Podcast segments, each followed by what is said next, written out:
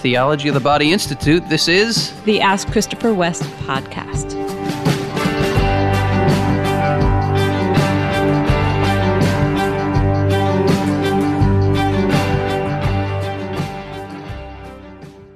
You know what, Wendy? My heart is actually beating with excitement. Really, really, Really? really. Because you're doing something with me. Thank you. For however many years 20 years, whatever I've been traveling the world, and my work seems to take me away Yeah. from you. And here we're doing a project together. Yeah. Podcast, you and I. Yeah. That's great. I'm excited. You and I used to actually do things together when we were in ministry, when we were first married before the kids came along. Yeah. This kind of marks in my heart uh, a new time in our married life. It's kind of exciting. We, we're doing something together. Yeah, that is really nice. And I, I hope that all the listeners who haven't heard my voice and maybe wondered why is she so, you know, hidden and in the background can forgive me for that and just trust that I am happy to be with you and share things with you and um, maybe just have been a little overwhelmed by some other duties in my life over the past several years. So I'm excited to be here with you. You and I had lunch with Jason Evert uh, a couple months ago, and Yeah. And he was meeting you for the first time. He said, "I thought you were just a myth. I was beginning to wonder if you even existed." That's true. Yeah, I'm I'm for real. You Here exist. Woo! Here we go. So we're doing this podcast, Christo- or what is it called? Ask Christopher West. Yes, that Yeah. would be I. But guess who gets to ask Christopher West? I do. Wendy West. Wendy West gets to ask Christopher West. But I'm going to be asking him your questions. So we're so grateful to those who've already submitted questions for our, our first podcast and look forward to more questions let's to come. let's jump in. What are some of the questions we're getting? Okay, absolutely. Uh, let's start with a question from Facebook. Andrea asked If you launched a TOB dating site, Hmm. what features would you want included? Mm, a TOB dating site. Well, I have thought about launching a TOB dating site over the years because I, I have I have some reservations about online dating. Sure. It's great. I mean, I've met so many couples. We've met so many couples who've met online. I don't have any problem with the principle Right. of meeting somebody online. But the problem I have with some of what goes on on these online dating sites is you, you start listing a, a long list of qualities that you're looking for in somebody, mm-hmm. But qualities are repeatable. Mm-hmm. You can find those same qualities in any number of persons. Yeah. So, so you, I mean, you and I talk about this a lot about it's got to be love is for a person. Love is not for a list of qualities. That's right. You have awesome qualities. I, I love qualities. I love your mm-hmm. hair. I love your your hair color, your eye color, your mm-hmm. your fun personality, the the way you smile and laugh. I mean, there, I could go on and on and on with the qualities. But if my love is is only for your qualities, I can find somebody who has those same qualities or even more attractive qualities. Well, and here's another thing. There are so many unknowns. It's so exciting. But like think about how you love the way I crack an egg. right? You couldn't have put that on a My dating wife- site because it's a right. unique Wendy thing. There is. I, I have to share this with the world. I don't think I've ever shared with this world. This with the world. My wife cracks you eggs see, in a way that I've never ever seen anybody crack an egg. She takes the egg and with authority, she takes a knife or a fork and she whacks that eggshell with like a perfect schlack. And the, the, the, the gooey nectar of the egg comes out with precision and thank you. it's Thank just, you. it Yeah. expresses your person. Uh, yeah, I can thank my mom for that. That's the way she cracked eggs. That's just what I grew up with. And I, I never, I never would. If, if I had met you online, if online dating had even existed when you and I, we're we're dinosaurs, so we are a little old. we Sorry, didn't even guys. have email or anything when we started. We we started exchanging letters letters and then voicemails. and then voicemails. yeah. We didn't even have email. Yep.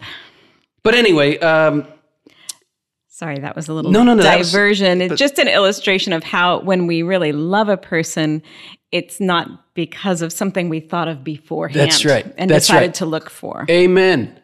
Amen. The person is a mystery. So if I were starting an online dating service, it would have to. How would I do this? I don't know. That's another question. But it would have to include, oh, not just include, it would have to encompass and and and present this idea and unfold this idea and help people understand this idea that you're falling in love with a person. And it has to reach the person, not just, you're not going to the grocery store with a, a list. Right. You're not going, you- it, you're not, uh, yeah, it ha- would have to be personal. It'd have to somehow help people discover persons. You know, this whole idea of swiping someone away because they don't have the right qualities. Yeah. uh, those initial and, and let me back up and say that there's nothing wrong with being attracted to somebody's qualities but john paul ii calls that the raw material of love. And we have to be really careful that we don't confuse the raw material of love those initial attractions uh, that we don't confuse those with love in its finished form and and i'm i want to speak from our own experience here too that if it had just been you know qualities i don't think you and i ever would have fallen in love True. because there were qualities about both of us that we weren't necessarily attracted to initially but once we got to know the person Yeah. that's when love started to crack open and that took me to a whole new experience of what love is Did you notice you said love started to crack? ah! I think it was that was it was when I cracked the egg. Yeah. That was what sealed the deal. I think you're on to something, actually. It does because crack the way you crack an egg does express your person. That's why I love the way you crack an egg because it expresses your All right. person. All right. Thank you. Maybe maybe in a future co- podcast I could just crack an egg so you could hear it. We, maybe we need to get a cr- egg cracking sound effect. We can record you cracking an egg just so people can hear it. Okay. Okay. We will do that. Shall we move to another question? Absolutely. So this question was uh, submitted anonymously, and the question is: Do I still need to learn about TOB if I'm in a committed monogamous marriage? Absolutely. Okay. John Paul II says that above all else in married life, couples should be learning what he calls the spousal meaning of the body mm-hmm. and what that calls us to in married life. He, he go, I wish I had the direct quote in front of me. I'm, I'm kind of paraphrasing from memory here, but he says, he does use an expression like above all else or before all else, or it is most essential in the course of married life that people understand the theology of their bodies, that our bodies are a call to love in the image of God. Now, we, we might have that concept already somewhat understood. I hope if you're in a faithful monogamous marriage that you have some basic ideas of, of that self donating love. But the number one response I get traveling the world, sharing theology of the body, is people who've been raised Catholics, been going to Mass all their lives, come up to me and say, How come I've never heard this before? Yeah. I think too, um, we all have, uh, you know, wounds in our own hearts from our experiences, or even pain that we carry for people close to us. You know, painful situations that that are um, have left us with questions unanswered. Why? Yeah. Why did these things happen? And and what is the state of our our hearts? And um, why is loving in the way that we're called to love so difficult? Um, so I think there are a lot of um, helps to us as people, but also um, it enables us then to be a help to other people when we have a deeper understanding of of our story, which theology of the body is certainly telling us the story of humanity. Yeah. And then I think too, you know, we can be keep following the rules of a faithful monogamous marriage without Yeah. that's a- experiencing the meaning or the depth that that is meant to bring about in our lives and our relationships. imagine let's just look at our own 23 plus years of being married and mm-hmm. imagine if we hadn't had this knowledge that we've gained Yeah. from John Paul II's vision I I can't even begin to imagine what our married life would have been like if we didn't have that to draw from Yeah. and and not just married life I mean it, obviously there are direct implications for marriage but life itself the the way we see the world is so different because we're wearing these glasses that everything we encounter, everyone we encounter, every human circumstance becomes not just a, a mundane thing, but a, uh, on the other side of the ordinary, there's something extraordinary. I think that's what theology of the body has taught me and us. Yeah. and I think as you keep listening to this podcast, you know that so many, there'll be so many examples that would flesh out the answer to that question. Yeah. Maybe it's not just do I need to, but why? How can it help me? And um, yeah, I think you're just going to keep discovering new ways in your um, things that will strike a chord in your heart um, that that we can't know yet. But stay tuned. I like you t- telling the future that we're going to keep doing this, and I'm, I'm so excited. Oh, thank you. Okay, you ready for another Yeah. question? Yeah, I really, really, I'm really excited to be sitting next to you, my, my dear love. you. uh, this question was submitted on Facebook by Matthew. And he asks How do you share the beautiful message of the theology of the body with people who are held up with legitimate struggles in life? For example, someone who's in poverty, struggling to feed their kids, or fighting a severe disease. Do you think it would be difficult for them to think about the depth of the theology of the body when they're preoccupied with their real struggles? This is a really great question, Yeah. and it is one I have thought about many, many times. Mm-hmm. I, I'm recalling a time I went to Haiti. Yeah, Remember that? When was that? Do you remember?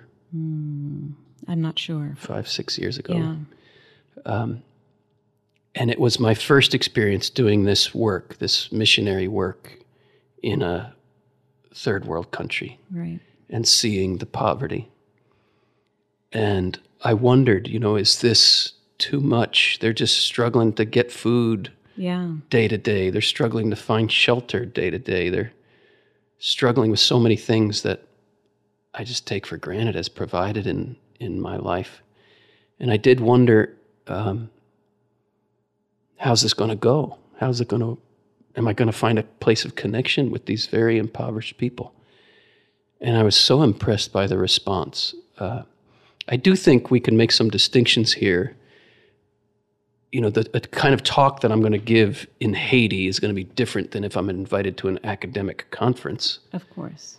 I'm not going to be teaching, you know, in depth academic theology to very simple people. Right. But nonetheless, very simple people can have a deeper grasp of the essentials of what academic theology is supposed to be teaching us hmm. Than those who have a great grasp, grasp of the academic concepts but aren't in touch with their own inner poverty, right? Blessed are the pure in spirit. Blessed are the poor in spirit. Because theirs is the kingdom. Uh, I, I remember a quote from John Paul II in which he says, he's addressing this very idea that there's a danger of just keeping the theology in, at an academic level. And he says, oftentimes the simplest of people, uh, simple folk, I think is the expression he used, very simple folk have a deep and savory knowledge of God. And they might not be able to put the vocabulary to it, but man, I'd rather have a deep, savory knowledge of God without being able to talk about it than being able to talk about it and not have a deep, savory knowledge of God. So, all this to say, I think this questioner brings up some, some good points that in the day to day struggles of life, you know, academic theology could be a challenge to push the pause button and read a, read a book. Uh, but nonetheless, these people, I would say, in the real struggles of life are all the more in touch with the biggest questions of life about meaning and existence and suffering.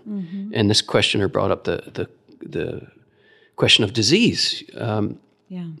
and the suffering that that brings in our bodies. You know, as somebody who's in the midst of deep, deep suffering, are they capacitated to to read a book? Probably not.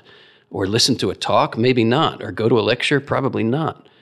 But I think we, we're we're already in, in that. If we have this idea as theology is over there, and then we have real life over here, which includes poverty and suffering, we're we're missing out on what theology is supposed to do Yeah.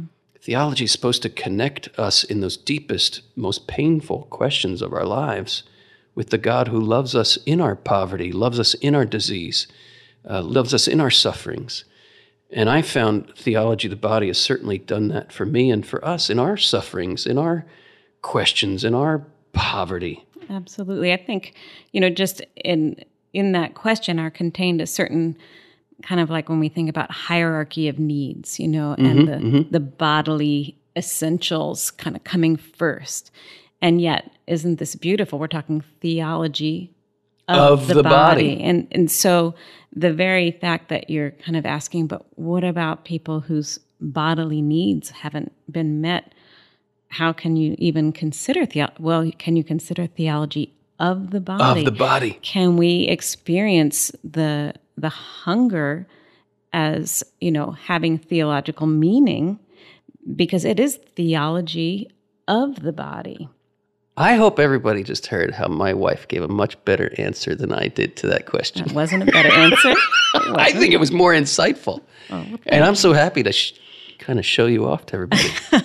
That's my wife, everybody. That's Wendy West. That's her deep in the house, feminine, feminine genius coming out, and I'm loving it.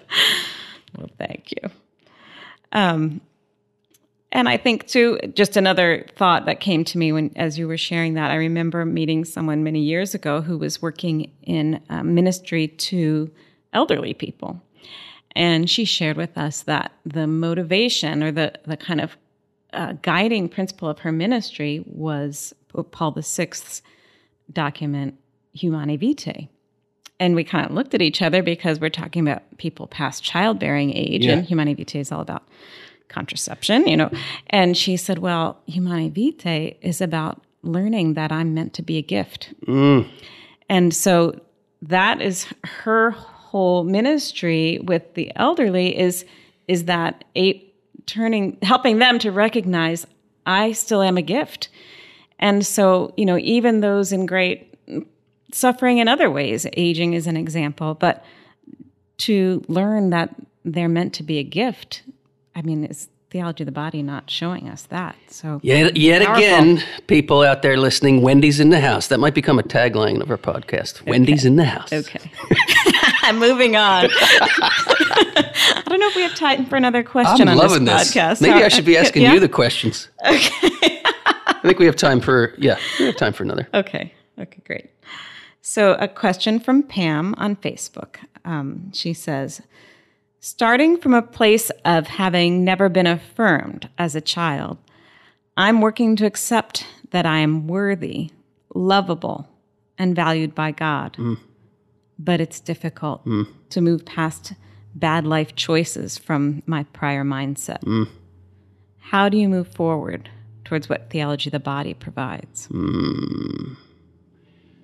I think we can draw a lot from our own experience here to mm-hmm begin to formulate some thoughts for this dear person. What's her name? Pam? Pam. Mm-hmm. Bless you, Pam. Yeah. Pam. We love you, Pam. We know that struggle. We know it very, very well. Um, in our relationship, uh, I don't know, Wendy, maybe you could share some of your own experience growing up and in struggling with where do you find your worth? Remember the uh, the Nike shoes thing that we mm-hmm. talked about? Mm-hmm. Um, I was, and I, I bring this up because it's a kind of a symbol of my own neurosis here. I grew up thinking there are two kinds of people. You have the lovable people over there and the unlovable people over there. And I have to do absolutely everything to get myself in the lovable column, which was synonymous in my mind with the cool column. Yeah. And so here's a story that Wendy and I point to in our own relationship where she she received a very important lesson growing up that I did not receive growing up, and I rejected it growing up and had to learn the hard way many years later. And it has to do with shoes. Yeah. Let's go back to maybe fifth grade. It's being fifth grade right now. Um, in my fifth grade, um, there was a lot of emphasis and you know whether that's true now i don't know but on on name brands at the time um, this thing called designer jeans that had a certain somebody's signature sewn on the Yeah. on the pocket or um, uh, your bag that you carried or your shirt, your just clothing in general. And one of those was a very popular shoe, were Nike running shoes at the time, and they had this big sh- Nike swoop, like taking up the whole side of the shoe. It's kind of the sole decoration on the shoe was this big colorful swoop on the side.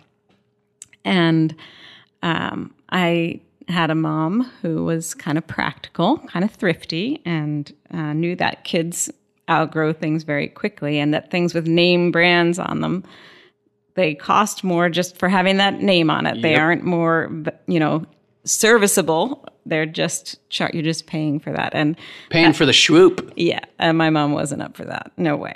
Not getting me any swoop shoes. Um, and I remember getting a pair of shoes that had no brand name on them, but had a a purple whale on the side of The fake It swoop. was The trying to, it was trying to look like a Nike. It was a purple whale, and I I I took care of those shoes. like my Nike wearing friends did, but I always knew they weren't the real thing. And um, I, I felt I had to accept that, that I was not going to uh, be able to find my acceptability in by wearing the clothes that other people valued because I they weren't provided for me in my life. I was provided with fine clothes. There was no problem with them, but they they didn't match the standard that was around me.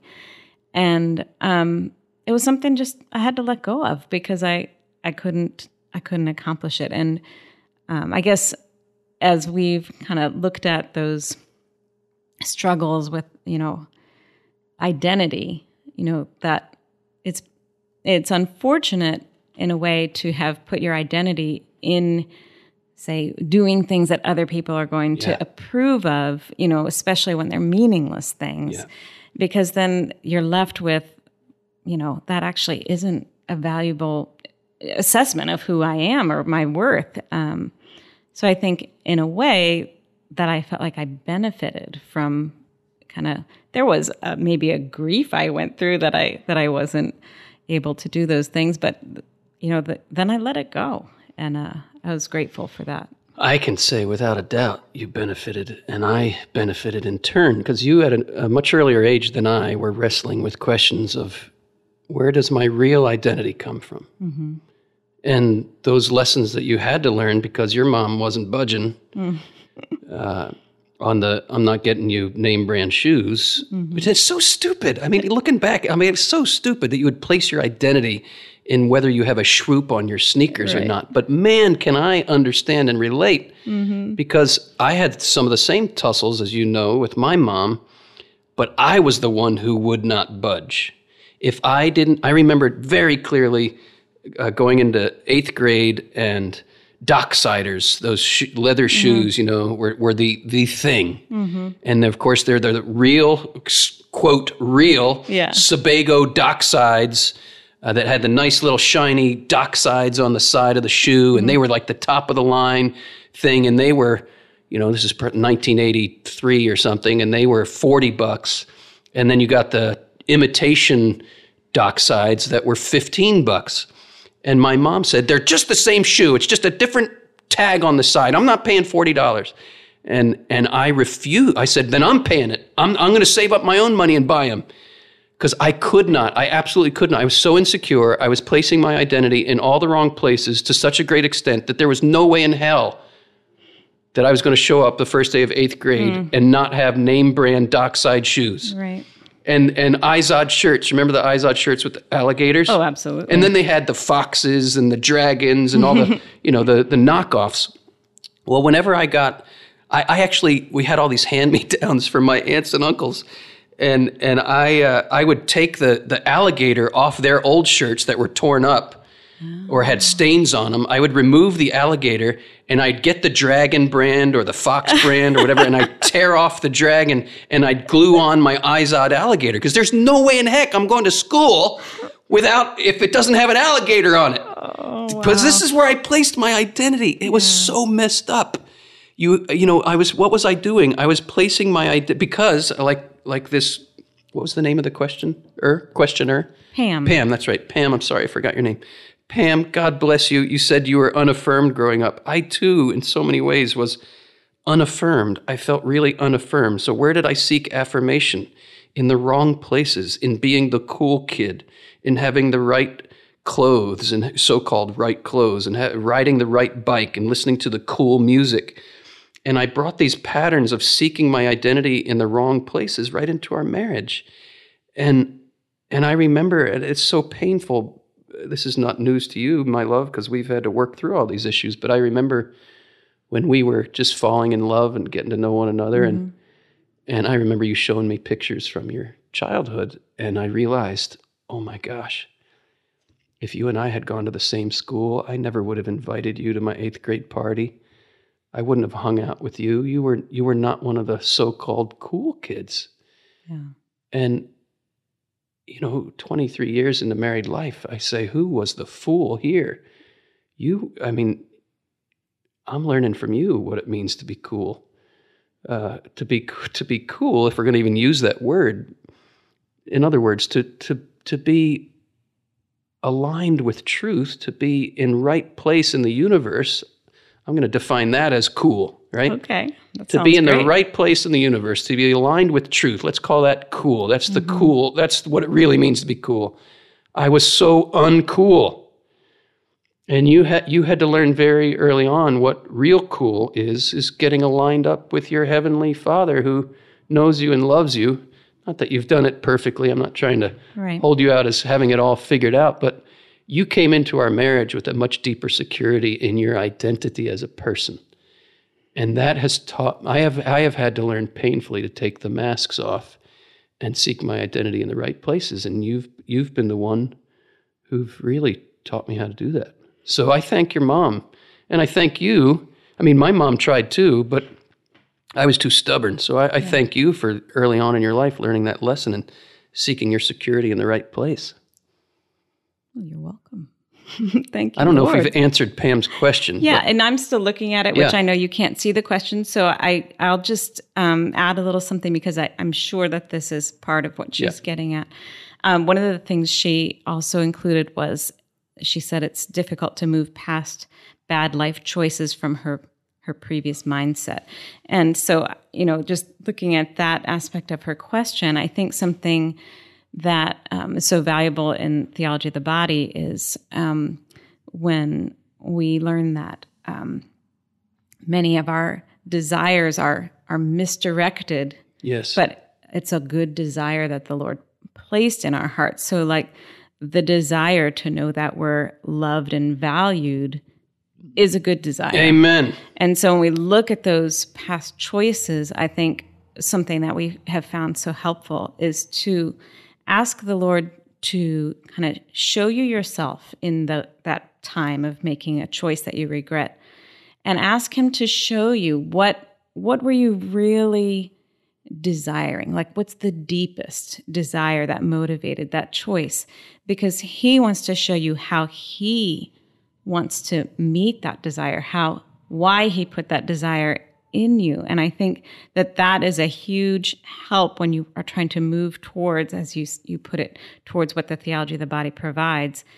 Absolutely looking at our past choices is part of the forward movement um, because it it allows us to understand God's plan for us and his actual presence in our lives even when we were making choices that we now regret. I think this is probably one of the most important things that you and I have learned in our years of trying to live out the theology of the body mm-hmm. and, and understand it and pass it on to our kids is this idea that even behind our misguided desires, there's something good. Because that's what it is. It's it's a, a good desire that got misguided. It got twisted up. Mm-hmm. And when we take when we take salvation into our own hands, so we look, okay, I have these disordered desires. How do I save myself? How do I heal myself here? We really only have two options, and that's to repress all those desires and just consider them bad and shut them down.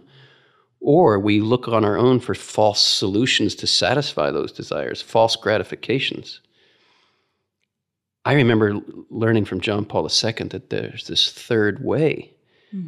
uh, where we can't save ourselves here, but we open our poverty, we open our wounds, we open our bad choices, our sinful desires and sinful decisions to God's mercy, and He comes in, as, and as we let Him in, He redirects the desire itself towards what we're really looking for. Right. That's a different paradigm than a lot of people have. And I know we've learned that from theology of the body. Absolutely. There's another way. So, Pam, Be not afraid to open up all those wounds from not being affirmed. Uh, don't beat yourself up for wanting to be affirmed. Recognize where you've taken your, your identity needs and your love needs to the wrong places and learn not to squash those needs, but learn how to open those needs in all your humanity and all of its ugliness or whatever it might involve uh, pain, fear, hurt, uh, places where you need to forgive people. As those places in your heart get opened up, then the Lord can come in, uh, heal the wounds, and redirect the desire towards what you're really desiring. Amen. Amen. I'm wondering if we need to rename this podcast. This is just our first try at it, right? This is our first episode. It's called Ask Christopher West. I don't know. I think that's kind of not the. it's- I mean, you're. You're not just at. You, I mean, I knew this would happen. That's why I wanted you on. I wanted the world to see and Right. experience for themselves the wealth that comes out of your heart. I think I've already seen it, so I'm I'm excited about it. I'm excited about keep keeping this you. thing going with you. Thank you. Hey guys, if you would like to have one of your questions addressed on our podcast, please submit it. You can go to askchristopherwest.com. Submit any questions you'd like. You'll also find our show notes there. And please post a review. We'd love to hear from you just to know how you feel about our new podcast, what you're learning. Mm-hmm. We would also love to invite you to a free online course, a little mini introduction to some of the themes of the theology of the body. The course is called What Do You Want? And it's based on that line from first words out of the mouth of Jesus in the Gospel of John, that deep question about the desires of our hearts. What do you want? You can learn more about that free course at askchristopherwest.com forward slash free course. We'll see you next time, guys. Take care.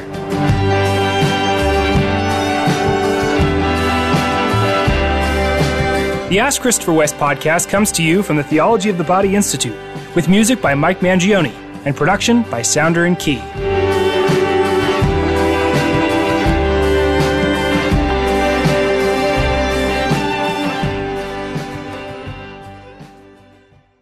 From the Theology of the Body Institute, this is the. Ask Christopher West, Codpast. Try again.